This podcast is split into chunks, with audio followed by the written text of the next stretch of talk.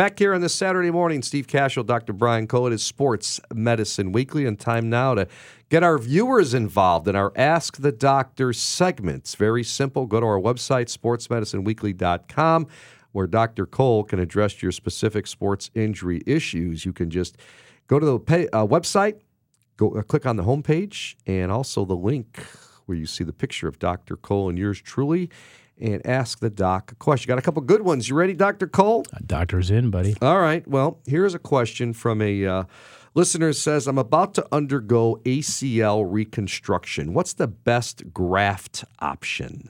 So, just so for our listeners, the anterior cruciate ligament, that's the most commonly injured uh, knee uh, ligament injury in the knee requiring surgery.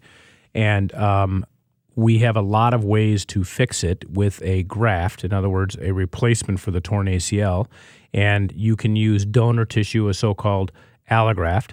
You can use um, uh, your own tissue called an autograft, which could be your hamstrings, your patella tendon between the kneecap and where the tendon inserts into your shin bone, that bony prominence that you have there. It could be your quadriceps tendon. Uh, so those are sort of the basic categories, and there's a lot of uh, of interesting literature that has emerged.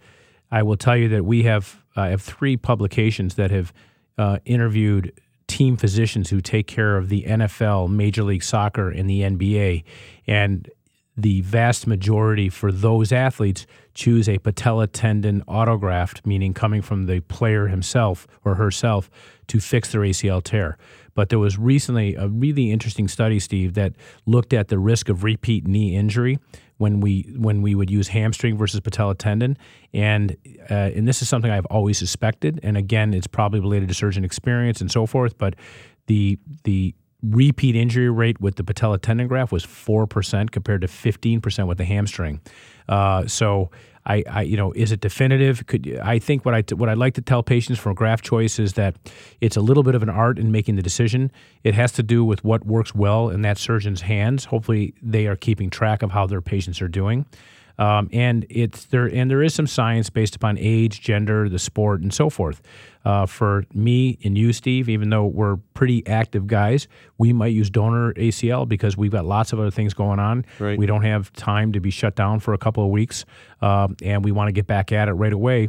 And we're not likely to re-tear our ACLs again. So an allograft donor tissue could be a wonderful option. Uh, but the flip side is if I have a 24 year old uh, male uh, because they are the higher risk of re-injury. Uh, they get a patella tendon graft all day long in my practice, and I think now there's very good literature to support that decision making. Neat stuff. All right, another question for you. This I can't wait to hear the answer to this one. Does alcohol consumption, Dr. Cole, affect muscle recovery? This comes from a listener of ours.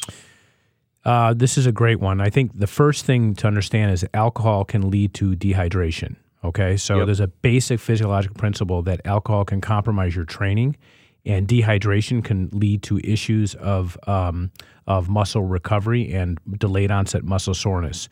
So um, that's uh, something to be uh, uh, uh very much aware of.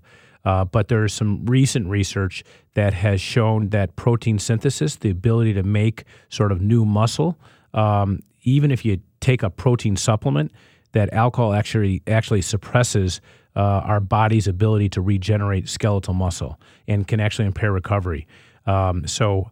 Uh, alcohol is not a good thing in that setting. Obviously, we all you know think maybe you know a little bit of red wine is a good thing, and even that has become uh, in question lately. Is red wine really as good as people say, and so forth, uh, because of resver- resveratrol, which is an agent, in, an antioxidant agent in red wine. Um, that's even come into question more recently.